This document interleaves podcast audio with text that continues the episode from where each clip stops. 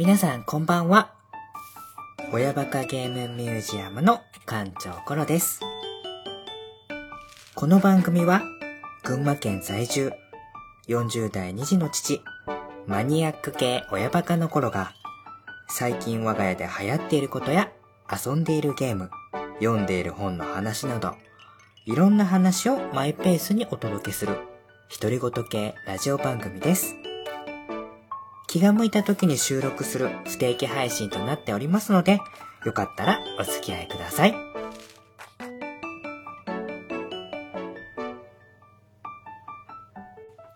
はい、えー、ということで、本日も始まりました、親バカゲームミュージアム、えー第、えー68回になるのかな。えー今日はですね、えー復活3回目ということで、えーまあ、いろいろこういつも通り独り言、えーラジオ配信してもいいかなと思ったんですけれども、ちょっとたまたまね、えーお声掛けいただいたきっかけがありましたんで、今日は超久しぶりに、えーゲスト収録というものを やってみたいなということでね、ちょっと、もう、前にゲスト収録自分の番組でやらせてもらったのはもう多分かれこれ2年近く前になっちゃうので、えーいろいろちょっと心配なところもあったんですけれども、えーたまたまちょっとね、お声掛けいただいたきっかけがありましたんで、久しぶりにやってみたいなと思っております。でですね、今日はじゃあそのゲストを招いてわざわざ何をお話しするのかということなんですけれども、えー、まずは今日お話しするテーマからじゃあいっちゃいましょう。やべえやつ9号襲名記念。ポッドキャスト番組、テレビゲームの中林、リクエスト選定会議。ということで、今日はこの方を有識者としてゲストでお招きしております。どうぞ、よはい、パンダンです。よろしくお願いします。ろしくお願いします。はい、どうも。はい。えー、ということでですね、まあ、テレビゲームの中林という、あの、全然全く別の番組をいきなり 冒頭に出してきまして、えーその番組についての、えー話を、えーあえて自分の番組でやるという、ちょっとまあ、今までになかった切り口のお話を、まあ、ちょっと一人でやるのもどうかなと思ったんですけれども、うんまあいろいろこう、オールマイティにお話ができて、で、かつ、有識者ということで、的確にこう、助言をいただける方っていうことで、僕の中でこう、いろいろこう考えた時に、パンタンさんがやっぱりパッと出てきたので、はい。はい。今日はですね、ちょっと、あのーいろいろこう、アドバイスをいただいたりとかする意味でですね、えはいはいはいまあ、もちろんね、あの、パンタンさん自身もたくさんゲームやられてますし、うん。あとは、まあ、テレビゲームの中林もリスナーではいらっしゃいますか？はい、そうですね。はい。ということでですね。じゃあまあ、リスナー同士、まあ決してこれはね、あの他の番組をディスるためにやっている配信ではないので、えーあくまでも、まあ、あの番組リスナーとして、まあ愛のある形での、えー真剣な、あの、討論といいますか、えー会議ということで、えーやりたいなと思っておりますので、今日はちょっと、えーお力貸していただければなと思っております。よろしくお願いします。はい、こちらこそよろしくお願いします。はい。で、えーじゃあまず、えーまあ、今日お話しする、えーテーマに、まあ、話しする、入る前に、えーまずはそのテレビゲームの中林さんという、まあ、ポッドキャスト番組について、まあ、まだね、知らない方もいらっしゃるとは思いますんで、えー簡単にちょっと説明させていただきます。はい。えーテレビゲームの中林とはですね、えー、カジーさんとタッさん、えーこのお二人がやられております、えー番組になっております。で、えーまあ、基本的に、まあ、テレビゲームっていうことで、えータイトルにもありますけれども、まあ、最近はまあ PC ゲームなんかも入ったりもするんです。基本的にはまあ家庭用ゲーム機とか、あとはまあパソコンのゲームとか、まあデジタルゲーム全般を、えー題材にしておりまして、で、えーまあ特徴的なのは、えーリスナーさんからのリクエストっていうものを募りまして、で、まあそのゲーム、リクエストが来たゲームを、えーまあサイコロで振って、えー引いた、いわゆるゲームタイトルの方を1本選んで、で、2週間でカジーさんとタッさんがプレイをして、で、そのレポート、やった感想とか、あとはまあいろいろそのゲームについて調べていただいたことをこうレポートにして、えーまあそれを、えー、発表したり、まあ、あとはそれにちなんだ感想とかですね、えー、まあ、えー、あったこととかっていうことをこう、お話ししていく、えー、30分バラエティ番組というような感じの構成になっている、え、ポッドキャストの音声配信の番組になっております。はい。はい、で、えっ、ー、と、まあ、結構もう何年もやられてる番組なんで、えー、それなりにこういろんな作品も、あの、遊んでおりますし、で、うん、あとはまあ、あの、リスナーさんも結構固定のリスナーさんもしっかりついておりまして、リクエストもたくさん来ているということで、えー、うん、まあ、なかなかね、その、あの、出したリクエストが採用されるっていう確率って、なかなかね、あの、低いと言いますか、めったに、あの、採用されることがないんですけれども、うん、まあ、ありがたい話でですね、ちょっとあの、1ヶ月半ぐらい前かな、あの、僕のリクエストした、えゲームがですね、あの、採用されまして、で、えー、まあそのゲームが Into the Breach っていう、えー、ゲームだったんですけれども、はいはい。まあそれをやってもらって、まあ僕はね、あの、単純に、あの、面白いし、何回も遊べるし、あの、僕も好きなゲームだったんで、別にそんなにね、あの、深い意味もなく、リクエストしたわけなんですけれども、うん、まあ、なんだか、なぜだかちょっと僕が、あの、想定していないところで、えー、まあ、このパーソナリティのカジーさんの方から、えー、コロさんはやべえやつですねっていうことで えー、まあこのやべえやつっていうのは、あの、リスナーさんの中でも、特になんか、えー、やばいゲームをリクエスト来た人に送られる、えー、まあ、称号みたいなもんなんですけれども。うん、そうですね。まあ、はい、名誉な称号ですね。名誉な称号だと思うんですけど、まあ、でも僕は別に全然ね、そんな、あのー、すごい鬼畜なゲームを送ったつもりは一切なかったんで、まあちょっと、あの、心外なところはあって、まあ取り乱したりもしたことはあったんですけれども、まあ、いただいてしまった称号は、あの、まあ、もう返上できないわけなので、まあ、あの、そのやべえやつ9号、あの、あの、9番目の、えー、やべえやつということでね、認定いただきましたんで、まあ今後はもうね、このやべえやつとしてふさわしい言動をするしかないのかな、ということで、あの、開き直りまして、まあちょっといろいろね、このリクエストを、今まで用意してたリクエストを一旦、あの、真っ白にして、まあ、改めて、やべえやつとしてふさわしいリクエストって何なのかっていうことをね、日々ちょっとね、あのー、考えているという、えー、感じになっております。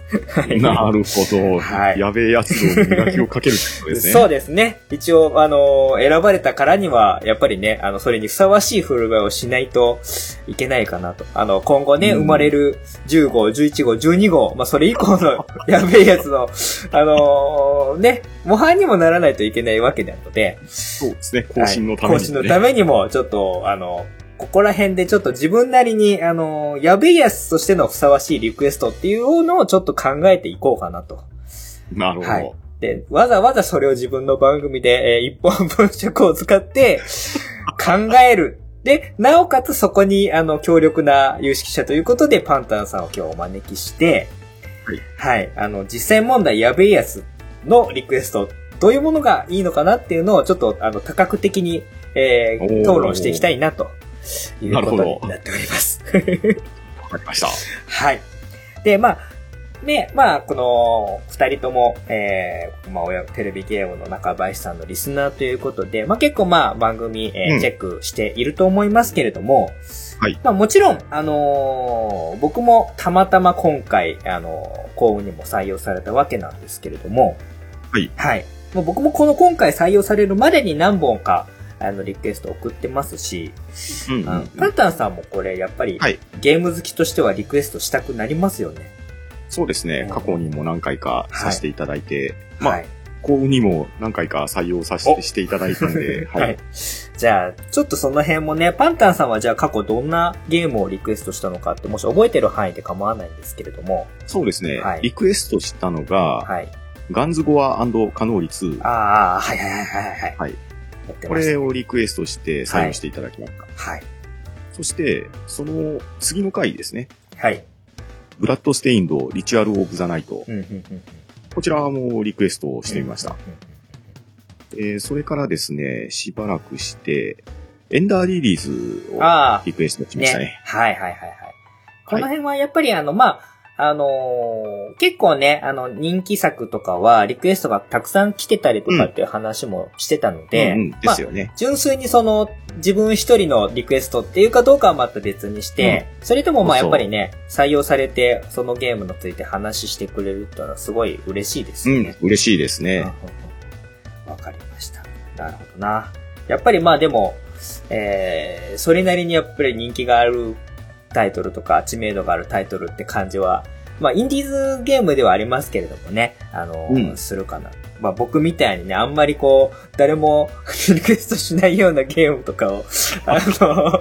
あの、ね、なかなか採用されづらいような感じのゲームをリクエストしたりとかっていうのはね、あの、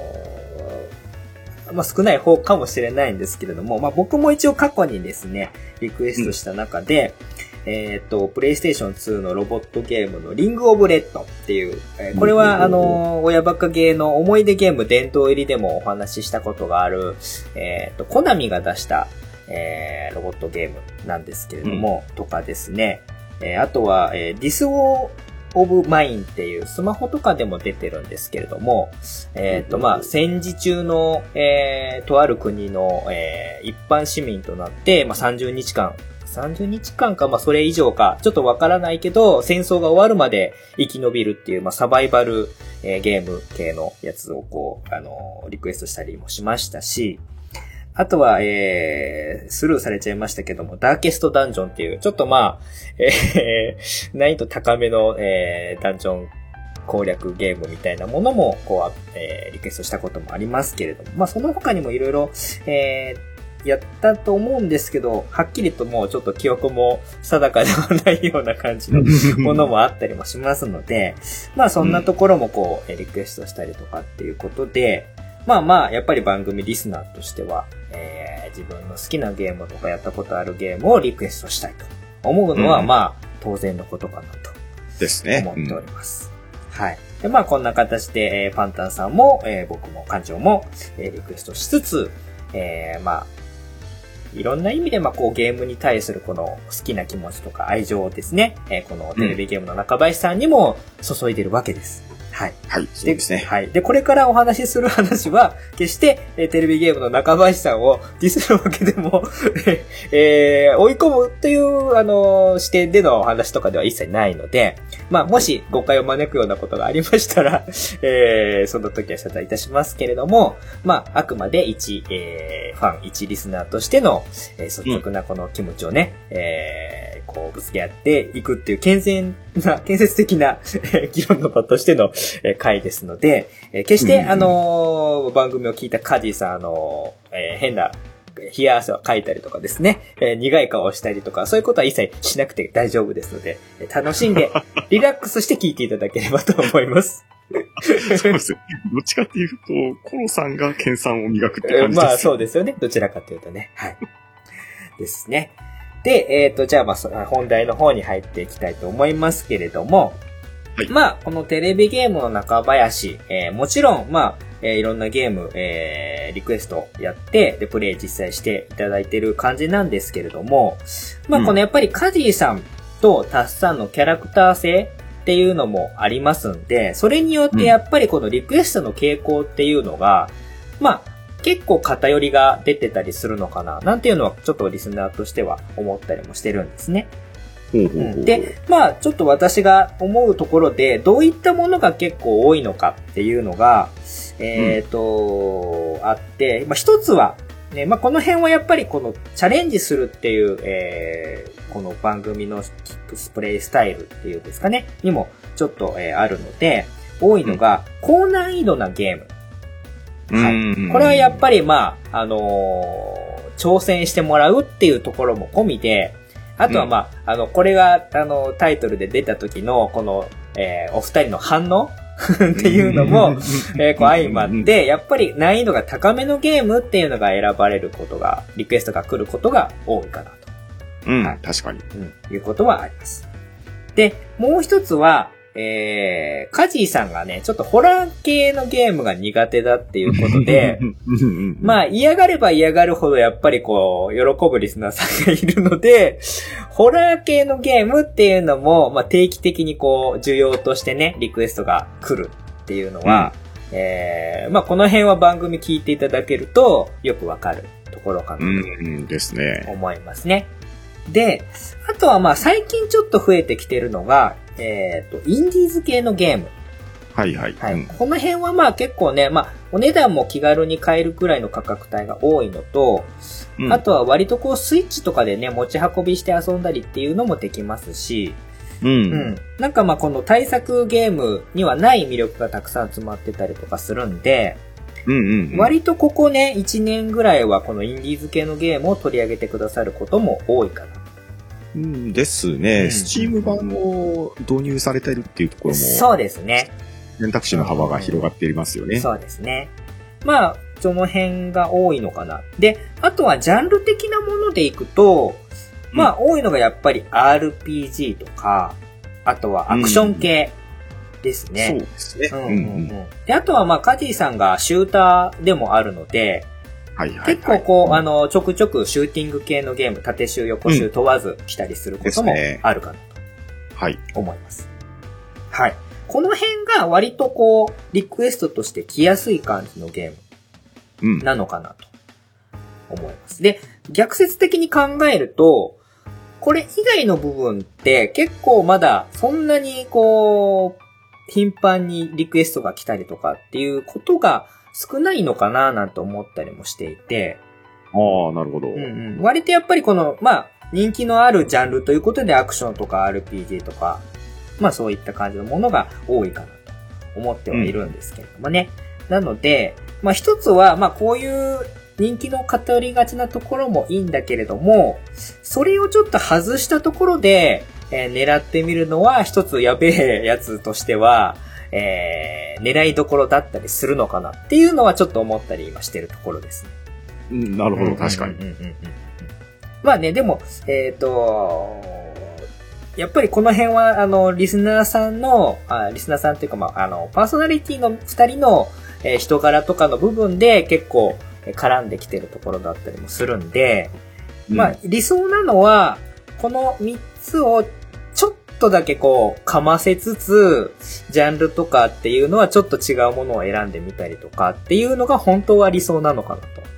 思ったりもしてます。なので、まあ、あのー、ジャンルとしてはアクション RPG とはちょっと違うけど、えー、高難易度なゲームだとか、まあ、インディーズゲームなんだけど、えー、ちょっと切り口の違うような、えー、ゲームとかっていうのは、ちょっと、あの、番組としても新鮮な感じなのかな、なんとは思ったりもしてるんで、はいはい、はい、まあまあ、ちょっとそういうところも加味しつつ、ただまあでもやっぱり、えー、カジーさんが嫌がる顔は見 た、嫌がる声は聞きたいので その辺はバランスよくちょっと散りばめていきたいなというところは、今のところ、うん、えー、あります。なるほど。はい。で、えー、まあちょっとここでね、あのー、じゃあ正しいリクエスト、えー、どういうものがあるのかっていうことをちょっと今から検討していきたいんですけれども、はい。えー、まあ前提としてカジーさん、タッさんの、まあキャラクター性っていうものをちょっと一回整理して、うん、えー、お話ししたいなと思うんですけれども、はい。えー、カジーさんは割とこうレトロゲームがお好きな印象で、で、うん、えー、あとはセガが好きと。公言しております。うん、はい。はい。なので、えっ、ー、と、まあ割とこのレトロ系の古い感じのゲームもしっかり楽しんでますし、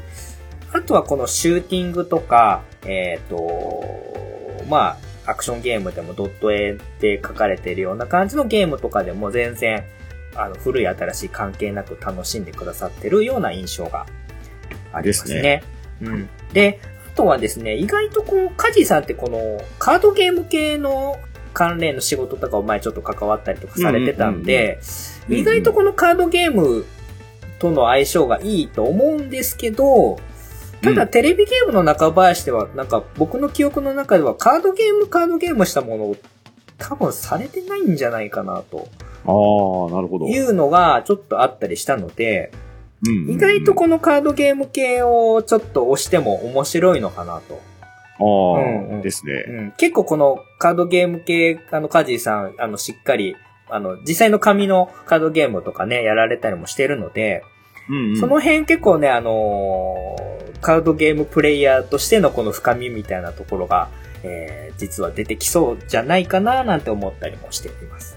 うんですね。はい。はい、で、えー、対する、まあ、タッサンなんですけれども、はい、タッサンのすごいところは、うん、結構こう、高難易度なゲームだよっていうことでリクエストいただいたものの、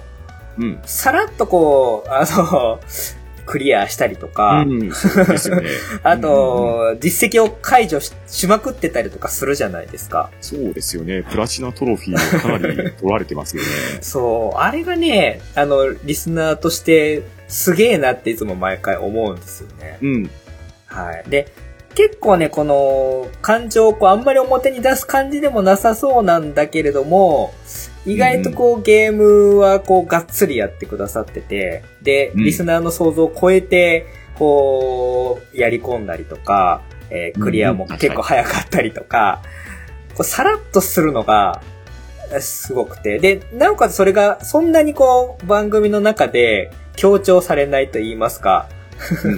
あのなんか、あのー、さらっと感が、あのー、すごいなと、僕はちょっとリスナーとして思ったりもしてて。で、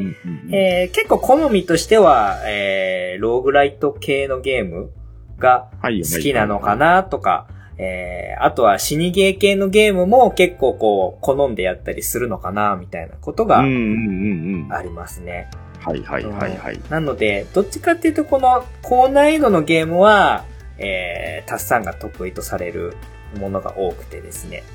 うん、はい。まあ、それもあって結構リスナーさんのこの難易度高いゲームがこうリクエストが集中するっていうのは、結構タッサンがさらっとクリアしてしまうところにも大きな要因があるのかな、なんて。なるほど、確かに。そう。で、それに、あの、引っ張られてカジーさんが苦しむみたいな感じの構図が 面白いっていうのが、この二人のバランス、絶妙なバランスの感じなのかなと思ったりしております。うん。まあそんな感じのカジーさんはアクション系、シューティング系が好みで、タスさんは、えー、ローグライト系の高難易度のゲームが得意な感じと。いうことなんですね。ただ二人とも結構この 3D 酔いとか結構するっぽくって、VR のゲームはあんまり、あの、長時間できなさそうな雰囲気は、あうん、聞いてて思いますけれども、うん、まあ、ちょっとなので、今回は VR 系のゲームは一回外して、えー、はい、ちょっとそこで、やべえやつとしてふさわしいリクエストをちょっと検討していきたいなと。なるほど。思います。はい。ちょっとまあ今ね、あの、お二人の感じと、あと、今、今まで最近出てきてる、このリクエストの傾向をちょっと整理させていただきましたけれども。はい。はい。まあそれを踏まえた上で、ちょっとまずお聞きしたいのは、うん、まあ、やべえやつとして、まあ、称号いただいたのは僕ですけれども、はい、仮にパンタンさんが、まあ、やべえやつ10号の あの、称号を仮にいただいたとして、はい、パッとやべえやつとして自分だったらこんなゲームをリクエストするかなっていうのがもしあれば、まずちょっとね、参考までにお聞きしたいなと思うんですけれども。なるほど。はい。僕はね、パッと思いついたのはですね、はい。レイジングループというゲームです、ね。あー、はいはいはいはいはいはい。これは、これはもう、はい、アドベンチャーゲームになりますが、まあ、これは本当に僕もドハマりしたんで、うん、で、テキストアドベンチャーですけれど、人狼ゲーム的な楽しみ方もあり、うん。うん、そして若干ホラーテイストなところもあり、で、シナリオとかを手掛けられるカジーさんにも、こういう楽しみ方っていう、シナリオを楽しむっていうああ、そうですね。カジさんそうですね。そういった、うん、あの、本書いたりみたいなこともされてるので。ええー、そうですね。でもらうには、いいソフトなんじゃないのかなと思いますし、うん、なるほど。まあ、自分も本当にこれは激ハマりして楽しんだゲームでもあるので、やっぱりね、そういうゲームの感想って聞いてみたいじゃないですか。そうですね。やっぱり、あのー、アドベンチャーゲームってストーリー、まあメインがなってきたりとか、まあもちろんシステムでこう楽しませてくれるところもありますけれども、うん、えー、まあ僕なんかも結構ね、まあ、あの、娘とかと一緒にこう本を楽しんだりとかすることが多いんで、そういう意味で結構ね、最近こう、あのー子供たちにも遊ばせたいジャンルっていうので結構アドベンチャーゲーム注目はしてるんですけれども、うんうんうんうん。リージングループはこれってなんかタイムリープものみたいな感じになるんですか？タイムリープというほど時間を遡るわけじゃないんですけれど、はいまあ、ある意味死に戻り系と言ってもいいのかもしはいはいはいれないですね。はいはい。まあただ、あの、戻ってきてまた繰り返すみたいな感じそうですねはあるってことですよね。ですです。はい。ははははで、そんな中で人狼ゲームの役割を点々としていくっていうような楽しみ方もできるので、まあ人狼ゲームってコミュニケーションゲームじゃないですか。はい。それをテキストアドベンチャーに、まあ実に見事に落とし込まれてるんですよ。うんうんうん本来だったら、この役で、いや、えーこの役を果たしていけば、生き残れると思うのに、思わぬ妨害が入ったり、うんで、逆の立場になったら、逆の妨害をしないといけないという、うんうんそれがテキストアドベンチャーになってるっていう不思議な感覚も味わえるんですよね。うん。まあ、これは、なので、一粒で何度も美味しいっていう感じなんですよ。うんこれはだから人狼ゲームだけど、一応でも、形式としては一人用のゲームってことなんですよね、そうすると。そうですね。はい。テキストアドベンチャーなので、はい。自分が主人公になって、で、その主人公がどのような行動をとっていくかっていうようなゲームですね。なるほど。結構ね、僕もこのタイトルは聞いてて、あの、なんとなくこういう、あの、イラ、そのゲームのイラストとかも把握はしてるんですけれども、まあ、ええなかなか、あの、普段アドベンチャーゲームに、あの、手を伸ばすことが少なかったんで、あでも、あの、聞いて、確かに、あの、カジーさんのこの感想を聞いてみたいなっていうタイトルではありますね。うん。で、やっぱりね、ちょっと怖いところがあるので、まあ、それで少しね、まあ、風邪ひけって言われてた気がします。ね確かにね。もうね、リスナーとしては、あの、風邪ひきとかね、お腹こううん壊せとかね、あの、言っていただけることは別になんか逆に光栄な感じにはなってるのでね。む むしろ言ってくれてありがたいですね。わかります。えーこれがまず一本浮かんだのと、うんうんうん。もう一本はね、はい。これ番組的にはい。構成がすごく難しそうではあるんですけど、はい。みんなでアモングアスやりたい。あー、それはね、参加したいですね。ね ただ、なかなかこれをどういう風にやるかっていうのは、ええ難しいかもしれないけど、でも、あそっか、2週間遊ぶっていうのと、ちょっとまたね、違いますよね。たただ体験してお話しするっていうことは、うん。できるか。うん。ああ、はいはいはいはい。こんなゲームですよ、うんこんな楽しみ方もありますよっていうのを、カジーさんとタスさんの言葉で聞いてみたいな。そうですね。確かに、それは、すごく気になります。うん うんうんうんそうですね。まあ、これもまたね、その、またちょっと、そのコンピューターゲームというのとまた違って対人戦がメインみたいなところになってくるので、うん。まあそのコミュニケーションの面白さみたいなところがまあ主になってくるとは思うので、そうですね。うんまあ、まあ、ゲーム自体の面白さ、プラスプレイヤーの面白さっていうところが加味されますよね。そう。だからちょっと心配なのは、あのープライベートで割とこう、なんていうんですかね、あんまり外に出ようとしないタスさんが、うん このアマンガスの世界でどう化学反応を起こすのかっていうのは、ちょっとまあ、あの、心配でもあり、えー、楽しみでもあるみたいなところはありますけれども、うん。うんまあでもちょっと、ね、まあ参加しないまでもこのライブでこう、こう二人と、あと他の皆さんがこう遊んでるのを見てみたいなっていうところはすごくわかります。うん。で、これもまたね、うやるかやられるかの共そう感っていうですねのもあるじゃないですか。結構ね、スリリングなところはあるんでね。えわかりますね。はいはいはいはいはい。なるほど。他には何かありますか？ーうん、ただね、おすすめしたいっていうのが、はいもう一本あって、はいまあ、これもね、もう本当に大ヒットしているゲームなので、はい。まあ、すでにされている可能性もあるんですけれど、はい。13騎兵防衛権ですね。あー、僕もね、それはね、ちょっとシナリオ面のところとかもあって、ぜひぜひちょっとやってもらいたいなっていうのはうんでありますこれね。は、うんぜひ、タッサンの感想を聞きたいんですよ。なるほど。はい。そこは？あの、タッサンはね、はい。バニラウェアの作品がはい。お好きなはずなんです。はいはいはいバニラウェア、あ、バニラウェアといえばですよ。はい。はい。あの、綺麗なグラフィック、そして、そのキャラクターが生き生きと動くアクションっていうのがうん特徴的なゲームなはずなんですけど、はい。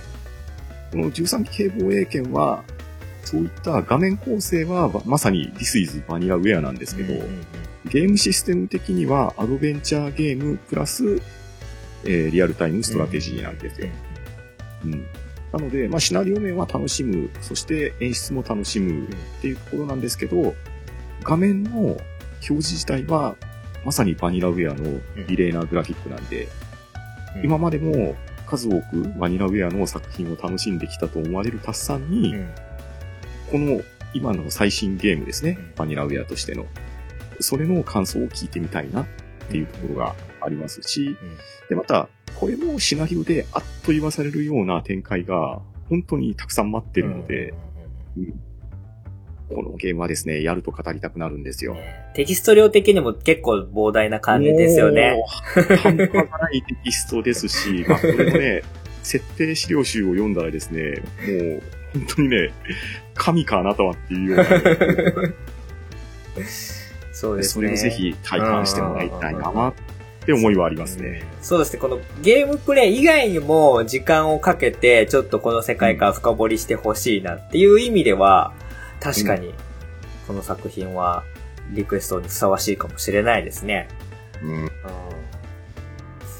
まあ僕はとりあえず思いついたのはこの3本ですかね。なるほど。まあでも、なんでしょうね。やっぱりパンタンさんらしく、なんだろう、あのー僕ほどこう、性格がねじ曲がってないと言いますか。いや言いやいやいや。まだ、なんかこう、なんでしょうね。あのー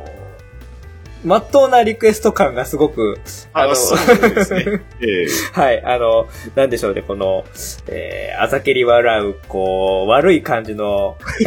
キャラクターが裏にいない感じはしますね。ああ、まだちょっと人外にないって。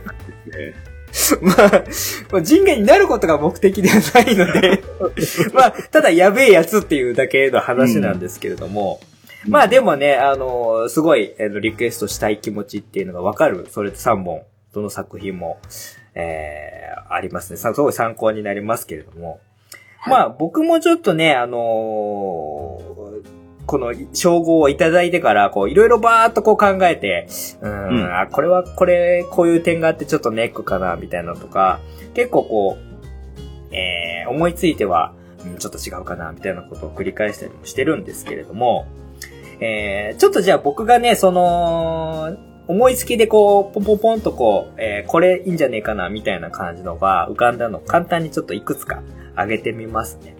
はい。で、えーっとですね、えーっと、一つがですね、えーっと、これ、インディーズ系のゲームになるんですけれども、えーうんキャリオンっていう、えーゲームが、あまあ、これアクションゲームになるんですけれども、えーなりまして、これがまあ何がいいかっていうと、えーはいはい。これ逆ホラーアクションゲームなんですね。ほうほうで、えっ、と、プレイヤーは、えー、異形の化け物みたいな、まあ、触手うねうねみたいな感じの、体伸び縮みして、口と目があって、みたいな感じの、まあ、明らかにこう、モンスターみたいな感じのキャラクターになって、で、えー、まあ、自分が生み出された研究施設を、えー、こう、徘徊して、中にいる、この研究員とか人間を、こう、えー、あの手この手を使って惨殺していくっていうような、ちょっと普段カジーさんが嫌とされてるホラーゲームの逆バージョン。なるほど。うん。自らがこう人間に襲いかかるっていうタイプのゲームなんですね。ああ、なるほどはいね。で、えっ、と、一応ね、2D の横方向からの視点で、ドット絵で描かれてるんですけれども、うんうんうん結構気持ち悪いのと、えっ、と、えぐいやり方をする感じのゲームなんですけれども、ただ、あのーこのプレイヤーキャラクター側の、このモンスター側も、えー決してこの、この完全無欠っていうわけじゃなくて、意外とこう、あの、ちょっとやられると、あの、自分もやられてしまうっていうようなバランスのゲームなんですね。なので、うまく逃げ隠れしながら、要はスニーキングアクション的な感じをしながら、うんえー、人間たちをこう、一人、また一人、えー、とどめを刺していく、みたいなところのゲームバランスになってるんで、決してあの、あの、やりたい放題じゃないっていうところが、このゲームのすごいいいところかな。あーこれは普通に面白そうですね。面白そうなんですけど、ただちょっと難点があって、はいはい。ボリュームが、多分ね、あの、見た限りだと5、6時間ぐらいでクリアできちゃうっていうところがあって、ああ、なるほど。ちょっと、なんだろうな、リクエストする分には、うん。やってほしいし、きっと面白いだろうし、反応も、あの、多分いいと思うんだけど、もうちょっとボリュームがあった方が、いい、2週間っていう時間をこう、特にタッサンはね、すぐクリアしちゃうと思うんですよ。そうすると、あと、じゃあ、残り13日間何すればいいんだっていうことになりかねないんで、ちょっと、ちょっと、ちょと。っとリクエストしたいけど、んちょっと難しいかなっていうところが一つ難点があるあーまあ、そうなれば縛りプレイとかっていう感じにと。ね。ね、なんかやってもらうっていうのもね、いいかなとも思ったんですけれども、まあそういうところもあって、ちょっと、ちょっとやべえやつとしては優しすぎるかなと。でもいう感じ画面見る感じはなかなかなかなかの感じなんですよ。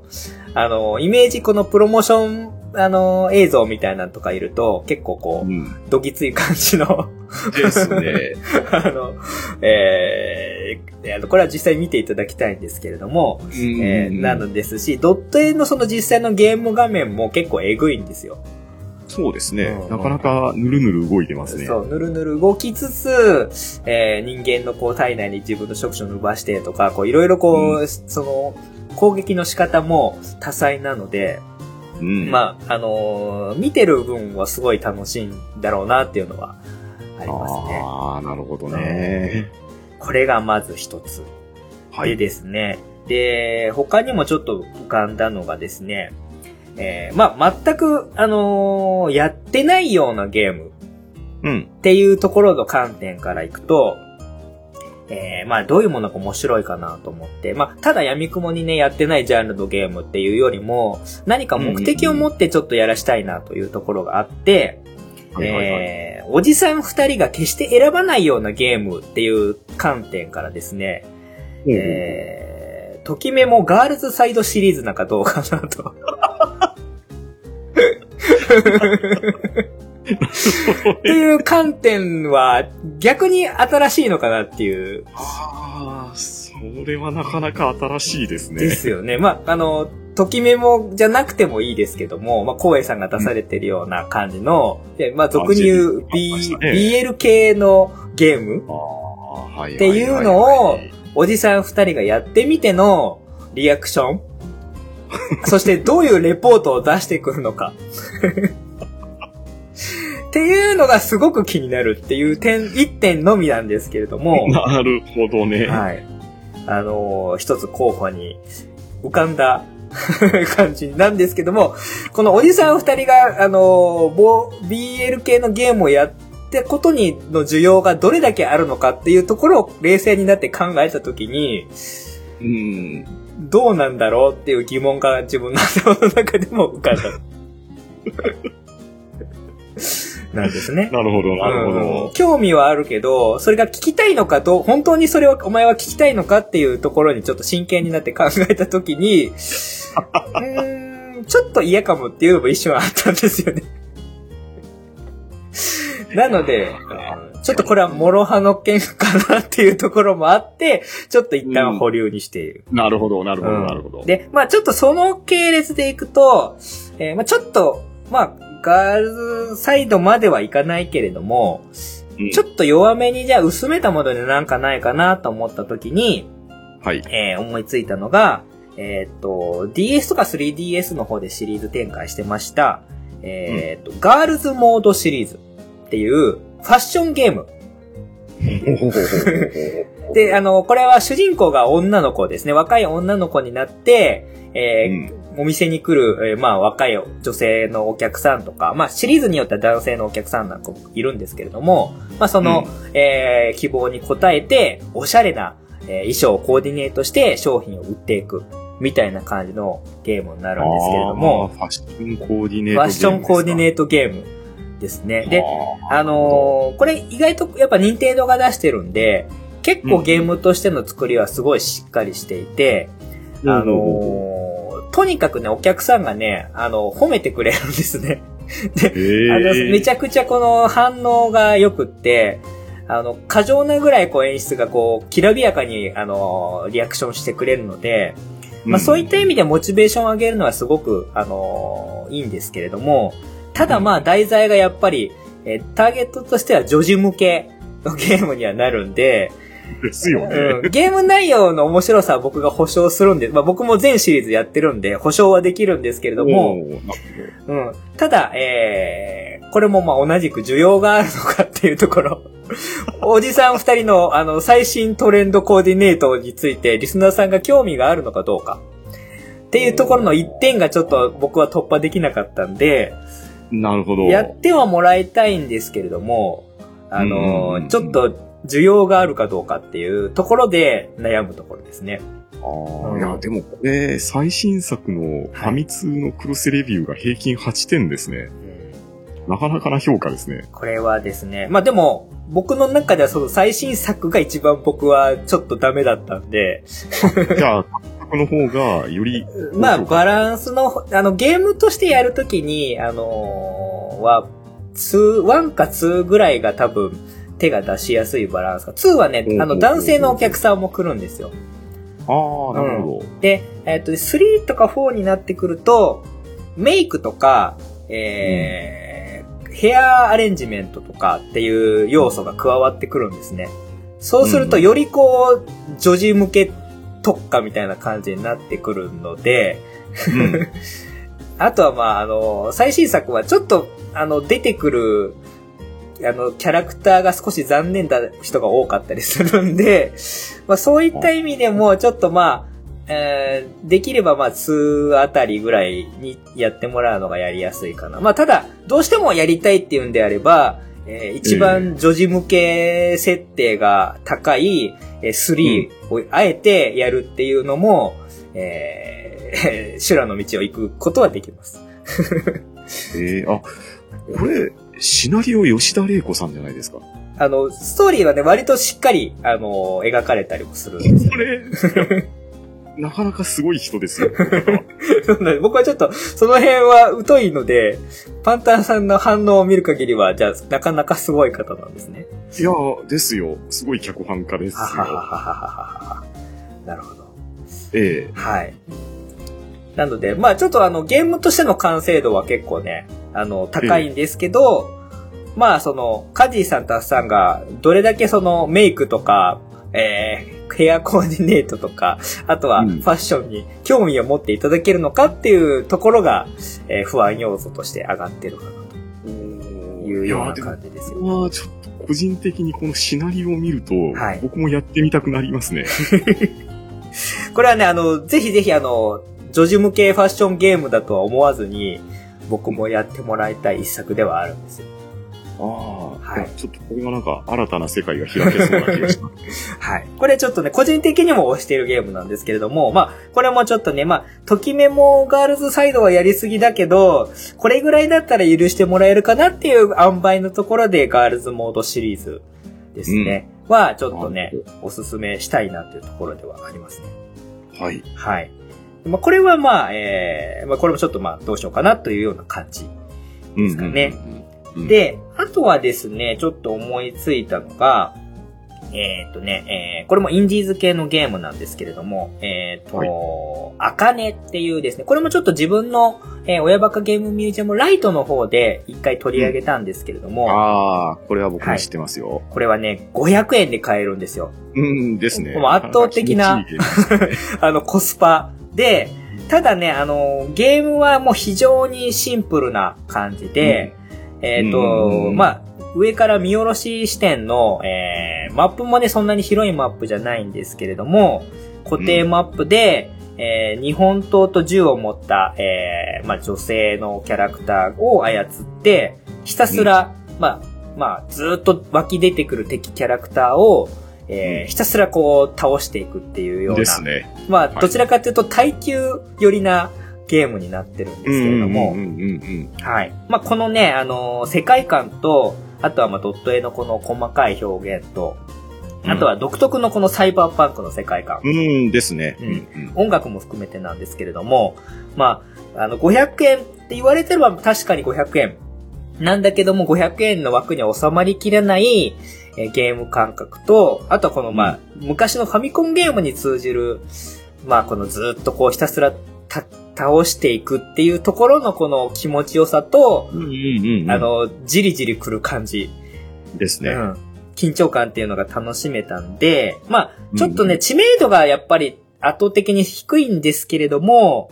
まあそこを加味してもやってもらって、感想を聞きたいなっていう、えー、ゲーム作品ではあります。ただまあやっぱり、ちょっとね、あの、ボリューム面でいくと、2週間これでやり続けるのは、もしかしたらきついかもしんないなっていうのは、ちょっと心配しているので、これもちょっと、あの、本リクエストには踏み切れなかったっていうのはそういったところが。ああ、いや、でもこれもなかなかいい世界観ですよ。ですよね。ええーうんファイバーパンクでもありますし、なんと言いましょうかね、ブレードランナーみたいな、そうですね。そうそうそう。で、アイテムとかも、あの、タバコこう出てきたりとか、うん、あとはもう本当に、もうアイテムもすごいシンプルなんですけれども、剣と銃と、あとちょっと身につけるアイテムと、タバコと、みたいな、本当にそんだけなんだけれども、それだけでこう成立している世界観と言いますか、なんと言いますか。そうそうあの、うさんくさい電車、そうそうそうそう。あのね、一応、設定が2021年メガ東京っていうことで、うん一応日本語がこう出てきてはいるんですけど、揚げた魚 そうそう、明らかにこの、あの、間違えたこのハリウッドの忍者映画館みたいな感じの、あの、意味がよくわからない感じがこう羅列してあったりとかっていうのが、すごく、えー、逆に味になっていいゲームかな、うん、ですね。という感じで、これもちょっとでもね、候補にあげたかったんだけど、まあ、そういう事情もあって、ちょっとまだリクエストには難しいかなっていうことで取り下げた感じのゲームになってます。ああ、なるほど、うん、この辺はね、あの、割と、あの、パッパッパッとこう思いついて、ちょっと、あ、でも問題あるかもなっていうので、あとはまあ、やべえやつとしてふさわしいかどうかか、まあ、うん、そうだな、もうちょっと、なんだろうな、ビッグタイトル感が欲しいなとか、うん、ちょっとこう、などうだろうなみたいなところがあったんで、ちょっと今のは、まあ、あの、漏れたやつですね。あ、これまだ漏れてるやつ、漏れてるやつですよ。一般的に言うと結構やべえやつ、そうですかね。あれ？やべえやつかな？わかりました。これ一応漏れたやつです。漏れたやつ。はいはいはい。ここから本番ってことですかここから本番です。ここから一応、今の時点での僕の候補に入ってるやつ。なるほど。なんですけれども。えっ、ー、と、じゃあ、まず一つですね。えっ、ー、と、これ、全くこのやってないジャンル系のゲーム。未知の世界のゲームっていうことで、はい、えー、正直僕も、これがどういう、うん、あの、反応が出るのかっていうのが一切わかんないんですよ。っていうのも僕もこれやったことないシリーズなんで、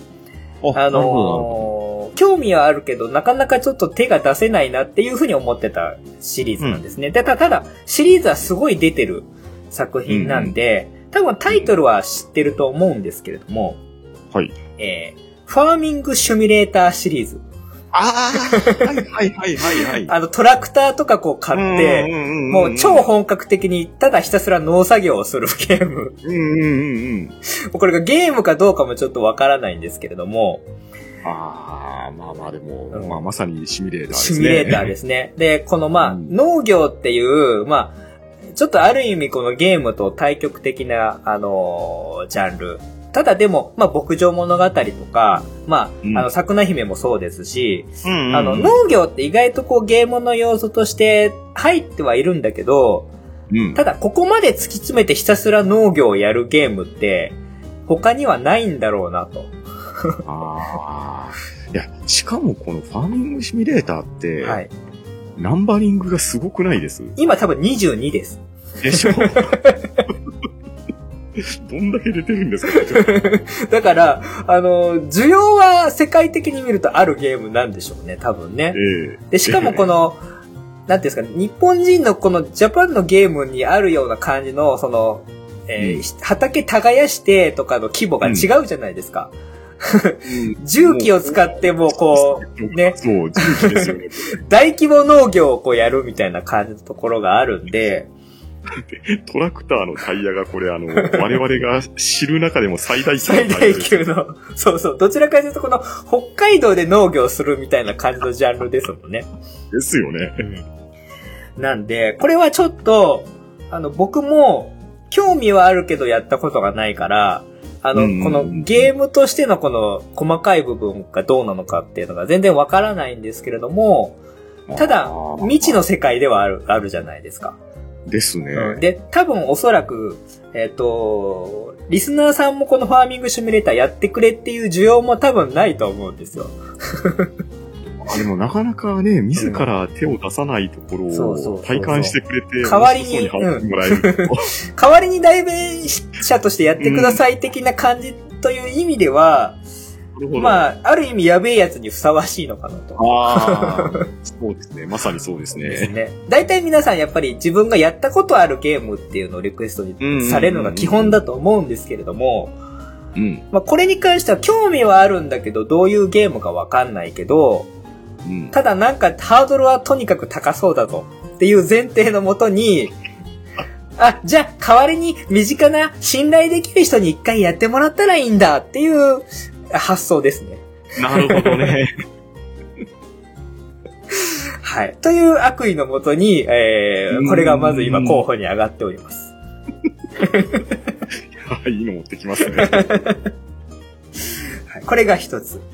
で、えーっと、もう一つなんですけれども、これは、うーんと、ちょっと変わったゲームです。で、今がとにかく旬だと僕は思うゲームなんですけれども、はいはい。えっ、と、これは、えっ、と、今、PC ゲームだけになるのかな ?Steam で出てて結構話題になっています。えーインスプリクションっていうゲームがあるんですけれども、これね、ちょっと、あの、変わったゲームで、あのね、あの、ゲームの説明をすると、うんデッキ構築系カードゲーム、プラス、うん脱出系のパズルゲーム、プラス、ほう。えー、ちょっと、なんだろうな、えーメタ視点が入りつつ、ちょっとサイコっぽいホラー要素も入りつつ、っていうような、ちょっと変なゲームなんですよ。おーなんかイメージがしにくい感じの単語がたくさん出てきましたけど。で、ゲームとしては、プレイヤーは気がついたら、ある日、謎のこう、一見小屋みたいな感じかな。小屋みたいなところに、えー閉じ込められていて、で、そこにはテーブルがこう置いてあって、で、えー椅子があって、向こう側に、なんか、誰かいるんだけど、その誰かがよく、どういう人なのかよくわからないような人がいて、うんでうん。で、その人が椅子に腰掛けていて、で、その人が、じゃあそ、お前そこの椅子座ってカードゲームやろうぜみたいな感じで誘ってくるっていうイメージをしてください。はい。で、その、デッキ構築系カードゲームっていうのは、その、えー座ってる人間かどうかもちょっとよくわからないような謎の存在が、まあ、ゲームマスターみたいな感じになって、で、その人の進行通りにこう、えーデッキ構築系の、まあ、ローグライトの、えーカードゲームをやると。で、その途中で、まあ、その小屋の中に閉じ込められてるってシチュエーションも実はゲームの、あの、大事な要素で、うんうん。まあその、ゲームの中でカードゲームをやってるんですけども、うん。まあ、そのゲームが進んでいくと、またふとこの小屋のシーンに戻ってきたりするんですね。でで、その小屋の中でプレイヤーは自由に立って、小屋の中にあるものをこう触ったりとか、こう、探索したりとかできるんですけれども、それもなんかいろいろこう謎がかあの隠されてるような感じ。その小屋の中にあるものがいろいろあって、うん。いや、プレイヤーはゲームを進めつつ、その小屋からも脱出しなきゃいけない、みたいな、この、ちょっと違うゲームもこう混ざってるみたいな感じって言えばいいんですかね。ゲームの中でゲームをしつつ、ただ、あの、この小屋からも脱出しないといけないんだけど、その中で、なんかいろいろこう、ちょっとサイコホラーみたいな演出もいっぱい入ってきて、で、なんか、よくわからないけど、なんか変なゲームなんだけど、なんだろう、この目が離せないみたいな感じの、えー、なんていうんですかね、あの、語りたいけど、語るのが難しいようなゲーム。って言えばいいですかね。これは確かに説明が非常に難しそうな感じがしますね。で、この難しいところを、お二人がどうレポートにするかっていうのもそうですし、ちょっとこの変わった感じっていうのをうん味わってもらいたいなっていうのもそうですし、あとはまあちょっとやっぱりホ,、うん。ホラー演出が入ってるところは、あの、ね。は抜け目がなくこう、あの、カジさんに嫌な感じをしてほしいなと、あー いうところで、まあ、決してこの心霊ホラーとかそういう感じのホラーじゃないんですけれども、うん。ちょっとこう、得体の知れない、あの、恐ろしさみたいな感じ。そうですね。うんうんうんこれは何と表現していいかわからないですね。っていうので、まあ、これ結構、まあ、いあの、時期的にもまあ出て結構話題にもなって旬だし、うん、うん。あのー、キンキンでやってもらうのはすごくいいんじゃないかなというところで、これは結構本命ですね。なるほど、なるほど。多分ね、あの、カードゲームっていう要素もあるから、あの、うんカジさんね、カードゲーム、あの、結構相性いいと思うんで。そうですうんうんね。カードがまた動物をモチーフにしているカードでデッキを組む感じですかね。うんそうですね。この、まあ、いろんな動物出てくるんですけども、まあ、弱い動物を生贄にして、より強い動物が出てくるみたいな感じの、あのカードゲームの感覚なんですけれども、もただ、これも変な感じで、ゲームをやってると、この自分が使ってるカードゲームの動物が語りかけてきたりとかして、その辺もなんかちょっと変な感じなんですよね。うーん、なんか、リスとか書いてるんですけど、そうです、そうです。そうかと思えばスカンクがいたり、うんうん。あとカラスとかおこじょと、か。おこじょとか、なんかいろいろね、うん。カメムシとかいます？います、います。あと、あの、亀もいたりとかするんですけど、まあ、それぞれやっぱり動物に特徴があったりとかして、うーん。これはまあぜぜひやってもらいたい。割とルールとしては、あの、シンプルな感じなんですけども、面い。白いのは、もうカードゲームって普通カードが全部、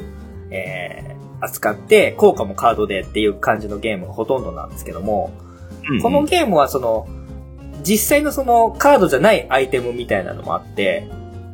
それを使ってなんか、あの、相手の邪魔をするみたいなか アイテムもあったりとかするんで、ちょっとなんかやっぱり変な感じなんですよね。うんうん。なので、ちょっとこの変わった感じをぜひぜひ味わってもらいたいなっていうのが、えーうんうんうん。このインスクリプションっていうゲーム、なるほど。うん、ですね。あとは、まあ、あの、ちょっと時間も結構ね、あの、かかってきたので、あの、ちょっとまとめていきますけれども、あとは、まあ、ちょっと、えーっと、シミュレーションゲーム、あの、僕がやっぱり好きなジャンルとして、えーうんうん。なかなか捨てがたいところがあったんで、そこで、えーちょっと押したかったのが、えーっと、トロピコシリーズっていうですね。ああ。なるほど、なるほど。これはうん島の独裁者になって、あの、島を、まあ、どのように発展させるとかっていうのは、あの、プレイヤー次第。あの、そうですよね武力で発展させてもいいし、経済的に発展させてもいいしっていうのがあって。で、あとは面白いのは、その住民から、あのーまあ、大統領として選ばれるかっていうのが、定期的に選挙が開いて、えー決められるっていう要素も結構面白くて、うん。こういったちょっとまあ政治色が入ったシミュレーションゲームとかっていうのは多分、あの、普段やられないゲームジャンルだと思うんで、まあちょっと変わった題材っていうのもあるし、まあこういうゲームでちょっと普段は使わない部分の頭を使っていただいて、えー、ちょっと悩んでもらいたいなと。そうですよね。自分の島をどう発展させていくかっていうのは結構、これ性格出ますよね。出ます出ます。で、しかもこの島なので、周りに結構大国がいて、その大国の影響をどう考えながらやっていくかみたいなところも考えたりする。まさにもこの、あの、外交問題みたいなところもこう考えたりとかするので、なかなかこの辺はね、普段やらない系のゲームで、なおかつ、まあリスナーとしても結構、このプレイヤーのスタイルが結構問われるので、聞いてても面白いかな。っていう意味では、これ結構まあシリーズも何作か出てますし、あの、PC でも遊べるし、コンシューマーでも遊べるので、うん。一回ちょっとこの辺の、あの、中でも特に、まあ、あの、リクエストするのにはトロピコ、この独裁者っていうジャン、あの、題材もなかなか、ちょっと、あの、悪い感じがして、やべえやつ感も、あの、いい感じに塩味としては効いてくるのかなと。えー、いや確かに、これは、カジーさんとタスさんがね、はい、どんな、どのようなね、タイトルになるかっていうのが、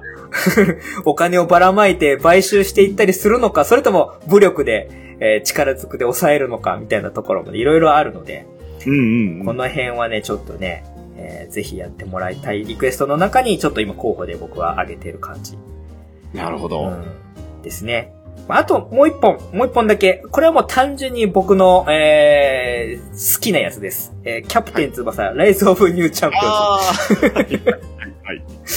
これは、ただ単に、あの、ボールが友達世代の方に、ただただ紹介したいっていう、まあ僕のただ純粋な、推しゲームっていうことで、なるほど、なるほど。やってもらいたいっていうことで、まあちょっと、カジさんとアさんがこのキャプテン翼がどれぐらい、あの、たしなんでるかっていうところだけがちょっと気にはかかってるんですけれども。あ、そうですね。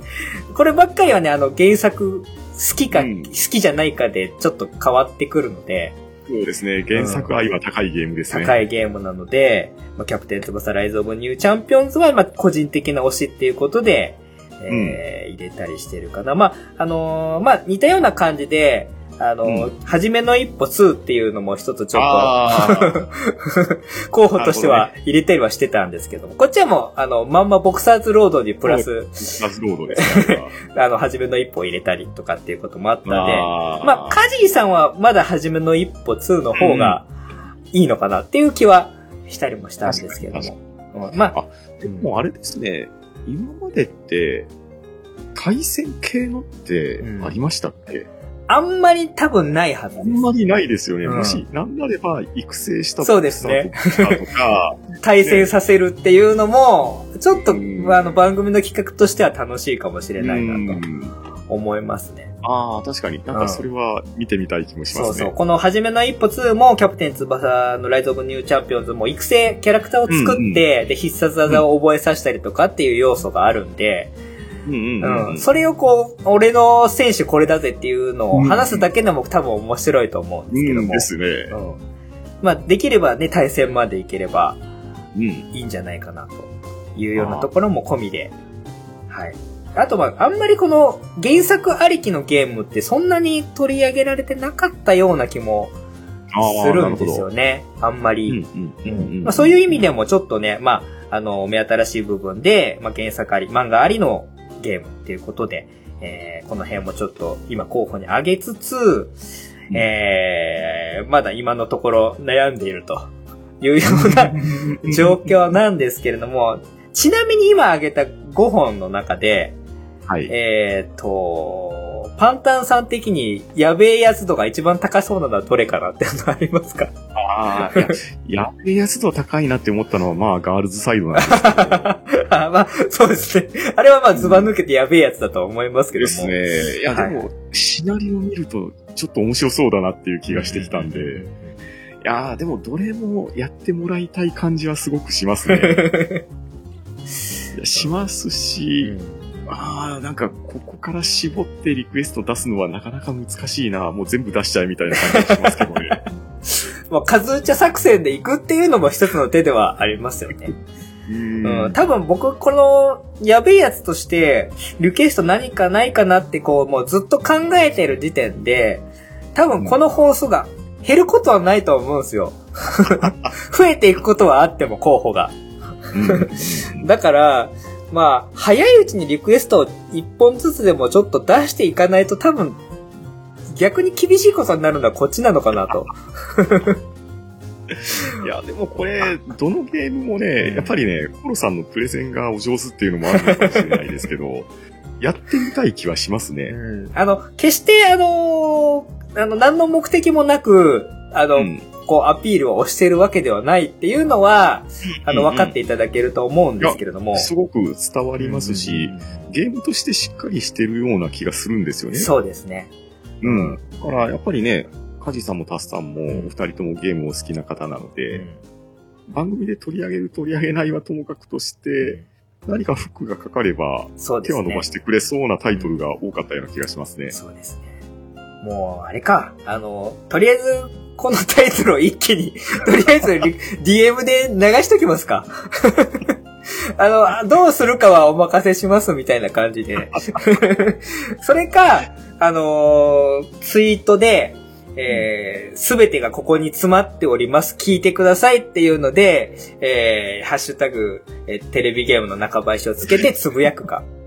なるほど、なるほど。そうすればね、あの、いろんな方も多分聞いてくださると思うんです。なるほど、なるほど。で、その中でこう、いろいろこう、影響を与えることも可能かもしれませんし、まあ、面白がってくれる方が何人か、おそらくいるんじゃないかなと思いますし、まあ、カジさんは嫌な顔するかもしれませんけれども。よりやべえやつ。やべえやつになるかも、殿堂入りしちゃうかもしれないですけども、そうですね。とりあえずこれを、あのー、丸ごと投げてみるっていうのは一つの手かもしれないですね。そうです。わかりました。ちょっと参考までにその手をちょっと、あの、考えてみます。はい。ね、やべえやつ、9号からさらに進化しないことをちょっと祈りつつですね。はい。まあ、結果として、まあ結論として、まあ、リクエストは多分減ることはないので、早いうちに皆さん思いついたものは一個一個リクエストしていきましょうと。いう結論でよろしいですかね。そうですね。はい。本当にね、ゲーム愛に皆さん溢れてますんで。でね、はい。ね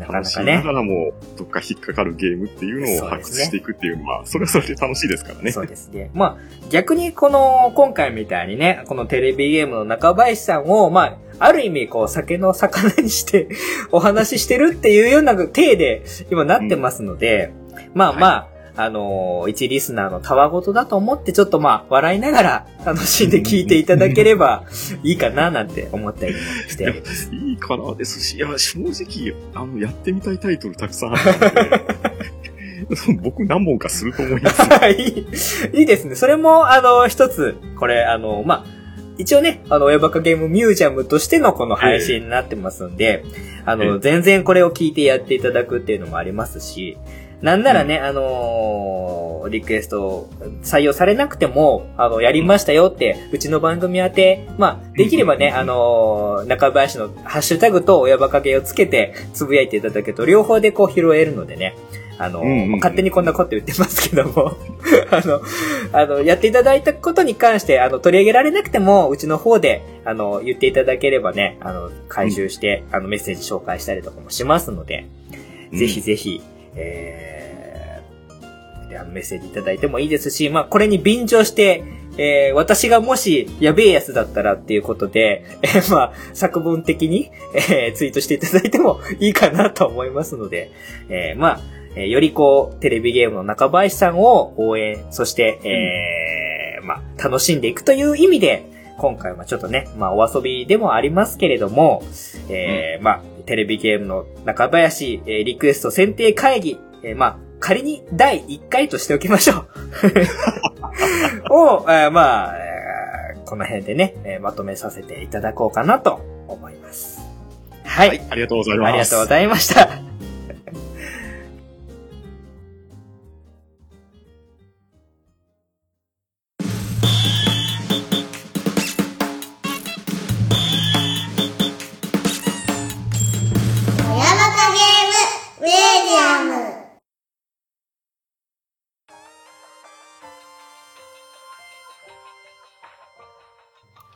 ということで、えー、エンディングに行きたいと思いますけれども、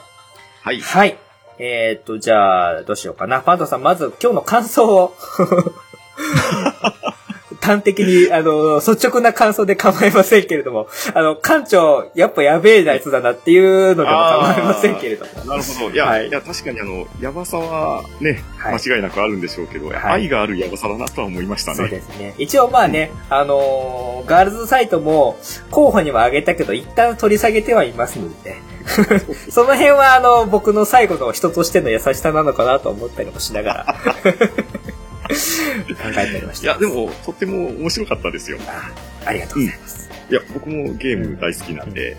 なんか面白そうなゲームの話を聞くっていうのはね、はい。とっても嬉しいですし、すねまた、やっぱりね、人のおすすめのゲームっていうのはね、いろんな意味で貴重なんですよ。うんうんうんそうですよね。うんなんかこう、気づかなかった作品とかもありますし、知ってるゲームも、あ、うん確かにそう言われてみると、みたいなところがあったりもしますから。うんそうなんですよ。やっぱりね、自分の趣味嗜好って結構凝り固まってくるんで、どうしても似たようなジャンルをね、選びがちになってくるんですけれど、そうですね。こう新たなチャレンジとか、あと、まあ、楽しそうにゲームしてる人が楽しく語ってくれるっていうのはね、もう何よりの紹介のね、スパイスですんでね。うん。そうですね。いい企画で良かったです。はい。まあ、この場合のチャレンジは中林のお二人がチャレンジすることにはなるんですけれども。まあまあまあまあまあ。まあ、あの、それはまあ、あの、サイコロの目のみぞ知るっていうことなのでね。うんはい。うんまあ、えー、まあでも、まあこういう風にね、あの、ゲームの話をするっていうきっかけになるっていう意味でもね、やっぱり、えー、まあ、敬愛する一つの一、ポッドキャスト番組でもありますのでね、まあ今後も、あの、応援してますし、こういう風なね、あの、ちょっとね、茶目っ気出すこともありますけれども、あの、えー、応援して聞き続けたいなと思っている番組ではありますので、もし、まあまだ、えーゲームが好きでテレビゲームの中林さん聞いたことなければ、これをきっかけに、えー聞いていただければいいな。そして、えー第10号、第11号、第12号、それ以降のやべえやつを目指して、皆さんも精進していただければな、なんて思ったりもしております。はい。そんな感じかな。はい。じゃあ、えーと、せっかく今日はね、来ていただいたので、えーパンタンさんにも自分の番組をちょっと宣伝していっていただきたいなと思っています。どうぞ。はい、ありがとうございます。はい。えー、私、パンタンが参加させてもらっているポッドキャスト番組なんですけれど、はいえー、一つが、ハンドンダ話という、えー、大勢で集まってですね、えー、くだらないだ話をただただ喋っていくっていう、ハンドンダ話という番組をやらせていただいているのと、はいあと、中本さんと一緒におしゃべりリングという本についてのポッドキャストを開かせていただいております。はいもし、お暇な時間ありましたら、耳を貸していただければと思いますので、よろしくお願いします。はい。ぜひ、えー、二番組とも聞いていただければと思います。特にハンドンダ話さんはね、僕も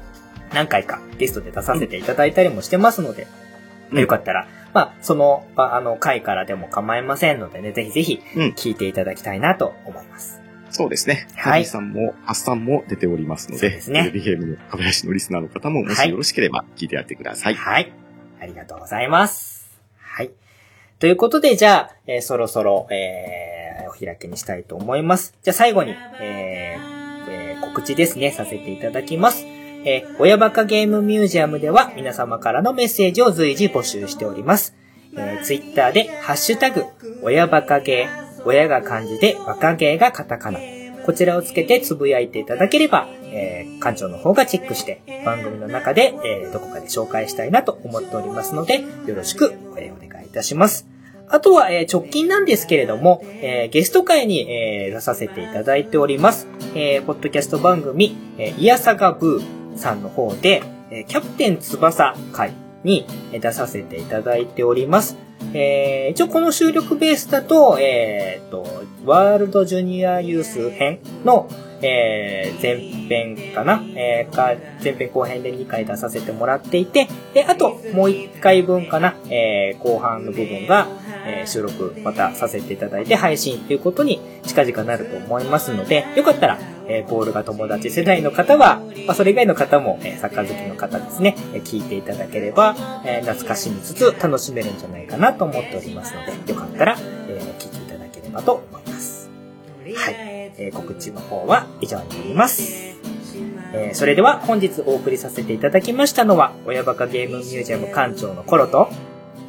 ハンタンでした。皆さん、それではどこかでまたお会いしましょう。バイバーイ。バイバーイ。